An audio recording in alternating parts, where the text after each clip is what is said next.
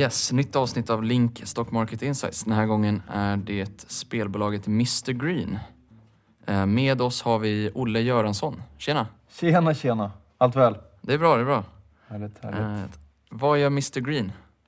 Eh, Mr Green är ett eh, online kasino och bettingbolag som eh, har ett eh, varumärke som de flesta känner till. Eh, de har några ytterligare varumärken i sin portfölj men, men framförallt så är de kända för sitt eget varumärke med den eh, gröne kostymklädde herren eh, som, som frontfigur. Eh, I första hand så sysslar de med eh, kasino. Eh, det är där de får sina största intäkter men de har även en, en spelbok eller en sportsbok som, som det kallas för. Okej. ehm, de är ju aktiva inom gambling eh, och jag förmodar att du har gjort en slags marknadsanalys då. Mm, stämmer, stämmer. Ehm, som sagt, eh, man, man brukar dela upp eh, marknaden i eh, lite olika delar. Eh, om man tittar väldigt brett så är, ju, är det ju en marknad för eh, kasino och gambling generellt sett. Mm. Där man kan säga att eh, online-spel 2005 uppgick endast till 5% av de totala intäkterna globalt på, på spelbranschen i stort. Eh, och det har nu ökat naturligtvis i takt med digitaliseringen till att uppgå till ungefär 20% av marknaden, eh, alltså online-spel. Ehm, och det är en ganska stor eh, ökning om man tittar på kaggar. Eh, tittar man på lite mer framtid så förväntas spelbranschen i stort att öka med 3,8 procent fram till 2021. Eh, medans eh, online-speldelen förväntas öka med knappa 7 procent. Eh, och kollar man dessutom då in på den, den senaste trenden med att man spelar på mobila plattformar så förväntas den öka med nästan 16 procent årligen fram till 2021. Eh, så det gäller att man är bra eh, inriktad eh, gentemot de här nya mobila plattformarna för, för att kunna hänga med i, i utvecklingen som, som kommer att ske framöver. Men en, oavsett vad man väljer så är det ändå marknadstillväxt på sätt och vis. Det, det är det ju helt klart. Eh, Men eh, vad, vad man värderar mycket på nu är eh, andelen mobila intäkter och så vidare. Och där ligger Mr Green ganska bra till. Eh, De har ungefär hälften, hälften av sina intäkter från datorer kontra mobila enheter. Det är bättre än snittet men det är inte bäst om man Nej. tittar på de svenska bolagen. Eh, ja, och gambling är ju som de flesta vet en ganska lönsam bransch. Eh, hur har lönsamheten sett ut historiskt för Mr Green? Eh, Mr Green har tyngts av fallande marginaler. Från 2014 till 2016 egentligen så, så har ebitda-marginalen fallit hela vägen ner till 10 procent. Och då ska man veta att branschsnittet i Sverige i alla fall ligger på till och med över 20 procent. Så att de marginalerna som de har haft har fallit. Däremot till 2017 så lyckades de öka eh, ebitda-marginalen hela vägen upp till 16 procent. Från då 10 procent 2016. Eh, bolaget själva förväntar sig att det här ska fortsätta att öka upp till 20 procent eh, nu på, på 2018 års eh, räkning. Så att lönsamheten har gått från att vara ganska dålig eh, i, i förhållande till branschsnitt till att faktiskt bli, eh, börja närma sig eh, branschsnittet igen. All right. Eh, och då kommer vi in lite på bolagets strategi här. Eh, Vad talar för att bolaget ska eh, lyckas söka lönsamheten eh, tillbaka då? Eh, precis, det är, det är egentligen ett par olika drivare som, som, kommer, att, eh, som kommer att vara viktiga här. Eh, och då kan vi börja med deras marginal. Den absolut största kostnadsposten för spelbolag ligger i marknadsföring. Det är en väldigt viktig drivare. Eh, där eh, de absolut som sagt största kostnaderna ligger. Eh, 2016 så värvade Mr Green in en ny eh, CMO eh, som är ansvarig för marknadsföringen. Eh, Från eh, att ha jobbat tidigare med till exempel EA Sports som är ett eh, känt spel, spelbolag, inte gambling utan eh, dataspel. Eh, han har lyckats vända på den här dåliga trenden som sagt. Han kom in 2016 och nu till 2017 så har man lyckats vända på den här marginalen. Och det beror på att man har effektiviserat sin marknadsföring. Eh, man har börjat operera med ett nytt slags program eh, som har, där du har kunnat få samma output men för en billigare peng så att säga. Okej. Eh, och dessutom så är den marknadsföringen mer inriktad mot de mobila plattformarna. Eh, återigen, eh, mobila plattformar kommer växa väldigt mycket eh, och, och det ses som väldigt positivt. Eh, Så det är definitivt en drivare att eh, den här eh, personen, eh, såklart tillsammans med hela teamet, har, har lyckats vända på marginalerna och, och att det kommer att fortsätta. Nummer två är att branschen konsolideras, det vill säga man gör förvärv av mindre bolag till följd av att marginalerna förväntas pressas lite grann. Det, det är en, en prispress i, i branschen. Det är dessutom lite regleringar som är på gång i, i Sverige. Vi kommer säkert komma till det sen. Eh, och det gör att man gärna vill jobba med förvärv för att kunna utnyttja skalfördelar eh, och eh, på så sätt förbättra sina marginaler. Här har Mr Green inte varit fantastiska historiskt, men de har eh, bara på ett år nu gjort två stycken förvärv, dels Dansk Underhållning eh, och dels Evoke Gaming framförallt som eh, de förvärvade för eh, bara några veckor sedan. Ehm, och det är någonting som ses som eh, väldigt viktigt. Eh, Lyckas, det här, de här, eh, lyckas de få synergieffekter med sina förvärv så kommer det bli väldigt positivt. Lyckas de inte få synergieffekter med sina förvärv så kan det till och med bli negativt till följd av ökade kostnader och så vidare. Så, att, så att, det, det är någonting som kommer vara viktigt för dem för att, för att lyckas framöver. All right. om vi ska, de här två förvärven de har gjort. Du har ju kollat en del på balansräkningen då. Eh, och det är förstås lite konstigt att hävda att balansräkningen är på något sätt central i ett sånt här snabbväxande bolag. Men hur ser balansräkningen ut efter de här två förvärven? Mm. Ehm, Just spelbolagen är ju, eller spelbranschen generellt sett är ju ganska speciell där man har egentligen inga direkta anläggningstillgångar eller eh, övriga tillgångar på det sättet. Utan det man gör är att man, man gör förvärv helt enkelt och för att göra förvärv så krävs det en god kassa. Eh, och eh, det eh, anser jag att Mr Green har. De har just nu en Inga räntebärande skulder. Eh, De har en nettokassa på omkring 600 miljoner. Eh, Deras senaste förvärv av Evoke Gaming gjorde de till en prislapp på 7 miljoner euro, eh, vilket motsvarar en EV Sales om 0,8. Eh, det kan ställas i relation med Mr Greens EV Sales eh, som på samma räkneperiod uppgick till 1,6, eh, vilket innebär att förvärvet av Evoke är, gjordes relativt billigt. Och multipel arbitrage då också? Ja, precis. Ehm, vilket innebär att eh, det, eh, det, det ser positivt ut inför framtiden om man vill göra ytterligare förvärv. Eh, man har en eh, net eh, till ebita om eh, 3,22 gånger nu.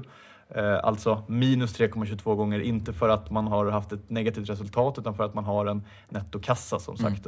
Eh, så att eh, deras balansräkning ser ut att ha goda möjligheter för ytterligare förvärv i framtiden. Okej, intressant. Eh, Och Mr Green är ju mindre än de här bjässarna som Kindred och Betsson, men kanske större än de man ser på TV4 då när de har en omsättning på 1,5 miljarder eller vad, vad det nu är. Och då tänker jag, hur ser ledningen ut i ett sånt här bolag som är någon slags mellanting då? Precis. eh, De har ju i princip bytt ut hela sin ledning eh, omkring eh, för två år sedan. eh, Där någonstans, där, där man har tagit in nya personer på, på nästan varje post. Och de här, den här ledningen har ju lyckats vända på, på marginal, den fallande marginaltrenden som sagt. Det ses självklart som positivt. Vi pratade tidigare om den här marknadsföringschefen som, som har kommit in från EA Sports. Ehm, Eh, vidare så har de en, en CEO på Malta. Alltså de har delat in det så att de har en CEO för Mr Green AB och en CEO som är liksom det stora moderföretaget och sen en CEO för eh, Mr Green LTD som är det bolaget som, som ligger på Malta.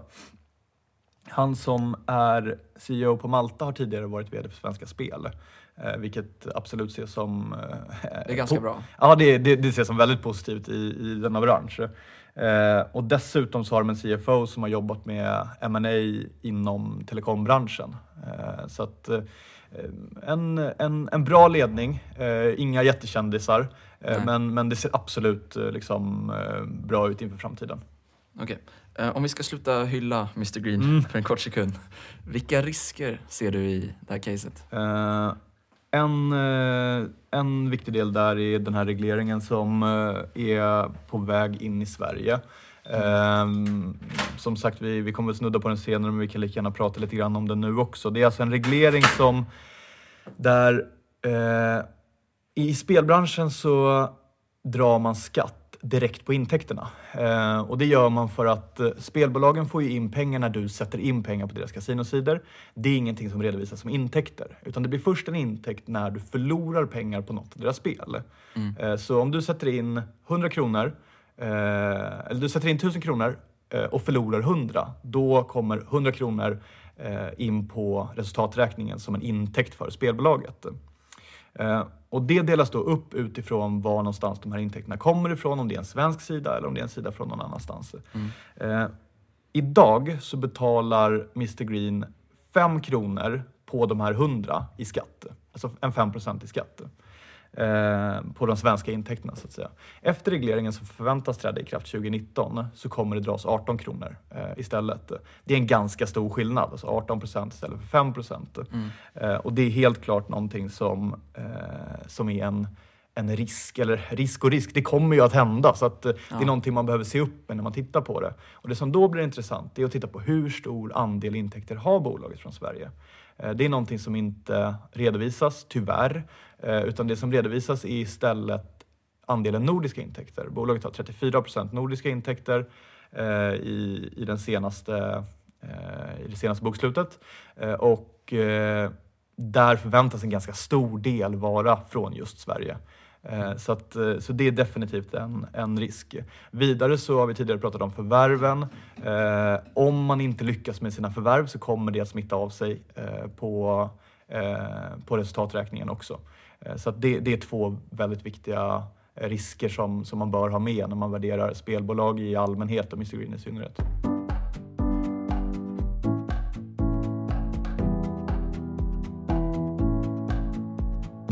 Vi tittar framåt och på värderingen av bolaget. Eh, hur ser dina, vi kan börja med prognoserna. Hur ser de ut för Mr Green? Mm. Eh, som sagt, det är en, eh, det är en bra kaggar som, som vi ser framför oss för branschen generellt. Jag har räknat på att omsättningen kommer öka 20% organiskt för 2018 till följd av synergieffekter av förvärv och ja, en, en, en bra produkt som bolaget har. Ehm, Därefter så förväntas eh, omsättningen att avta. Eh, delvis på grund av regleringen. Eh, vi får se hur mycket Mr Green hinner diversifiera sina intäkter bort från Sverige innan regleringen träder i kraft. Men de kommer, de kommer att, det kommer att kapas på intäktssidan när, när skatten går från 5% till 18 det, det är liksom inga, inget, inga frågor på det så att säga. Eh, och det förväntas då sprida sig ner på ebitda-nivå i och med att skatten dras direkt på omsättningen. Ehm, Så att eh, ebitda förväntas öka till 18 på, på 2018 och sen falla lite grann eh, ner mot eh, 15% på längre sikt. Och eh, tittar vi på Marginalen då alltså? ebitda-marginalen, ja. Ja. ja. exakt, absolut, exakt marginalen. Ehm, och det motsvarar tror jag en ökning om vi ska titta på, på tillväxt så motsvarar det en ökning på knappt 50% på ebitda-nivå till 2018. Så det är en ganska stor ökning där. Så det är omsättningstillväxten då som driver på? Ja, exakt. Ja. exakt. Eh, s- samt att ebitda-marginalen förväntas ju att förbättras också från 16 till 18 procent nu. Ehm, vidare så kommer det att sprida sig vidare ner till ebit som är det som man värderar på generellt sett. Eh, och där förväntas ebit att öka till 11 procent nu på 2018 och sen falla av och ligga ner mot en ja, mellan 9 och 10 procent eh, på marginalsidan eh, framgent helt enkelt. Okej, så ganska optimistiskt ändå kan man Mm. säga. Precis, samtidigt som det ändå är relativt konservativt räknat eh, där Mr Green själva guidar om att de ska ha en ebitda-marginal om 20% på 2018. Jag tror att förvärven kommer inte att lyckas bidra till det eh, på så kort sikt som, som bara på ett år nu. Eh, utan jag har räknat då på 18% istället. Så det är ändå eh, viss typ av eh, Försiktighet. Av, försiktighet, ja exakt. Eh, hur har du gått tillväga för att värdera Mr Green? Eh, Jag har gjort en DCF-analys baserat på de baserat på de eh, delarna som vi pratade om alldeles nyligen, eh, det Mm. vill säga tillväxten och, och på ebit-nivå. Eh, Att, att man kommer att öka det eh, på, på, på kort sikt och, och sen så kommer det att falla av lite grann ner och närma sig kaggar. Eh, Det ger en uppsida om 45 procent och, ett, och ett, en pri, ett pris på 72,5 kronor per aktie. Så, att, så att det, det ser onekligen positivt ut där. Man ska veta att idag så värderas bolaget till typ cirka 30 rabatt gentemot sina konkurrenter och, och den rabatten tycker inte jag är motiverad. Mm. Du har ju kollat på sektorkollegor och sådär. Vilka är konkurrenterna mm. i det här fallet? Eh, det finns ju ganska många konkurrenter. Eh, spelbranschen i stort har ju många bolag och vi har många väldigt framstående bolag i Sverige, särskilt inom speltillverkning som Evolution Gaming och NetEnt. Eh, det är dock inte riktigt konkurrenter utan de konkurrenter som jag har tittat på i första hand är Leo Vegas, det är Kindred som äger Unibet, framförallt som deras största varumärke. Det är Cherry Casino, det är 888 eh, och så vidare. Så det, det, det, finns många bra eh, bolag att jämföra med. Mm. Så jag har också gjort en, en relativvärdering där, där jag tittat på ev-ebit och då har jag gjort en storleksjustering. Jag tror att target ligger på 16,5 gånger på ev-ebit. Eh, men jag har gjort en storleksjustering så att target ligger på knappa 12 istället. För Mr Green då? Precis, för Mr Green på, mm. på 2018. Eh, och det ger en uppsida om 36 procent, eh, vilket indikerar ett pris på ungefär 70 kronor eh, jämfört med idag 50. Eh, så att, eh, så att även där så förstärker det bilden av, av DCFen att det finns en, det finns en positiv uppsida. Du har ju, så, du har ju skissat, för det här var ju då base case-scenariot. Mm. Du har också formulerat en slags eh, ett optimistiskt scenario och ett negativt scenario. Mm. Uh, bull och bear case. Yes. Uh, om vi kan gå över till bull case. Yes. Vad händer för Mr Green om det går väldigt bra? De egentliga antagandena där bygger fortfarande på samma target multipel som i base case, vilket innebär att den stora skillnaden är på deras egen finansiella data. Och där förväntas de att att eh, få synergieffekter lite tidigare av eh, sina förvärv eh, och de förväntas att kunna effektivisera sin marknadsföring ytterligare. Och egentligen så utgår det ifrån deras egen guidning om en ebitda-marginal på 20 procent, vilket jag självklart tror är rimligt i och med att de själva guidar om det. Ehm, så, så, så känns det absolut som att det, det, är inte mer, jag har inte tagit mer höjd än vad de själva har gjort eh, i, i, den, eh, i bullscenario. Och, eh, och då blir det helt plötsligt en, en klar större uppsida. Så de har, de har bullish marginalmål eh, som överträffar dina egna prognoser ja, egentligen? exakt. exakt. Eh, och det reflekteras i bullcaset då? Precis, precis. Det är egentligen det. Eh, samma sak med, eh, med basecase så, så handlar det om att eh, förvärven och synergieffekterna där samt regleringen, eh, det, det är det som kommer att driva tillväxten. Vi kommer tillbaka till det, vi pratade om det i början. Det, det är väldigt viktiga intäktsdrivare och marginaldrivare. Eh, och eh, det innebär att, eh, att i, i bear case så så, så, kommer deras marginaler att sjunka till följd av att de inte lyckas med de här synergieffekterna. vi har en förväntad ebitda-marginal 2018 på 14 procent där istället för de 18 procenten som, som jag har estimerat i base case. och, och det sprider ner sig på ebit som, som är det som jämförs med. Eh, där har jag dock eh, tagit höjd för en annan target multipel. Istället för att eh, värdera gentemot en target på 11,8 så har jag sänkt den hela vägen till 10. Så det är väldigt konservativt räknat på, i, i ett bear case.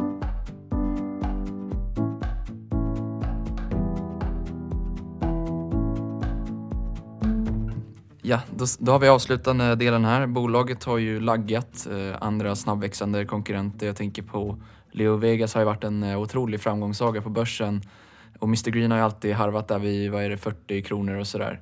Eh, men nu har det ju börjat hända lite på, äh, saker på sistone.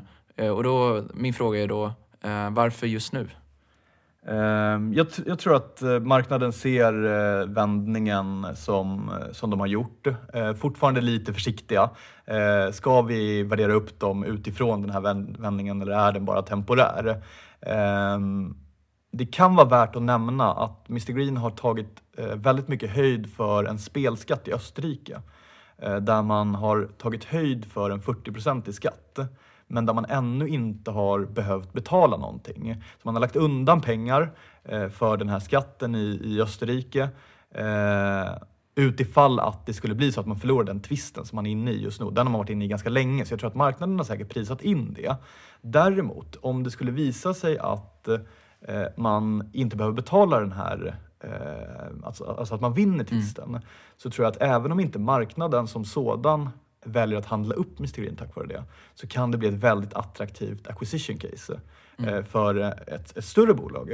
Eh, Mr Green är ju i sammanhanget, när vi pratade tidigare om, om Kindred till exempel, så är ju Mr Green en liten munsbit vad gäller market cap. Eh, de har en, ett Enterprise Value just nu på knappt en och en halv miljard jämfört med Kindred som är värderade till 30 miljarder. Eh, Som den här eh, poddbudgeten ungefär. ja, precis. Exakt. exakt. Ja. Eh, så att, jag, jag, jag, tror att lyckas man nu vända på de här marginalerna fullt ut och, och fortsätta med det eh, även på 2018 eh, och, och, och, eventuellt förstärka med ytterligare ett förvärv eller framförallt visar att det här, de här förvärven som man har gjort, att man lyckas med dem, eh, då, då, då tycker jag att det är väldigt intressant.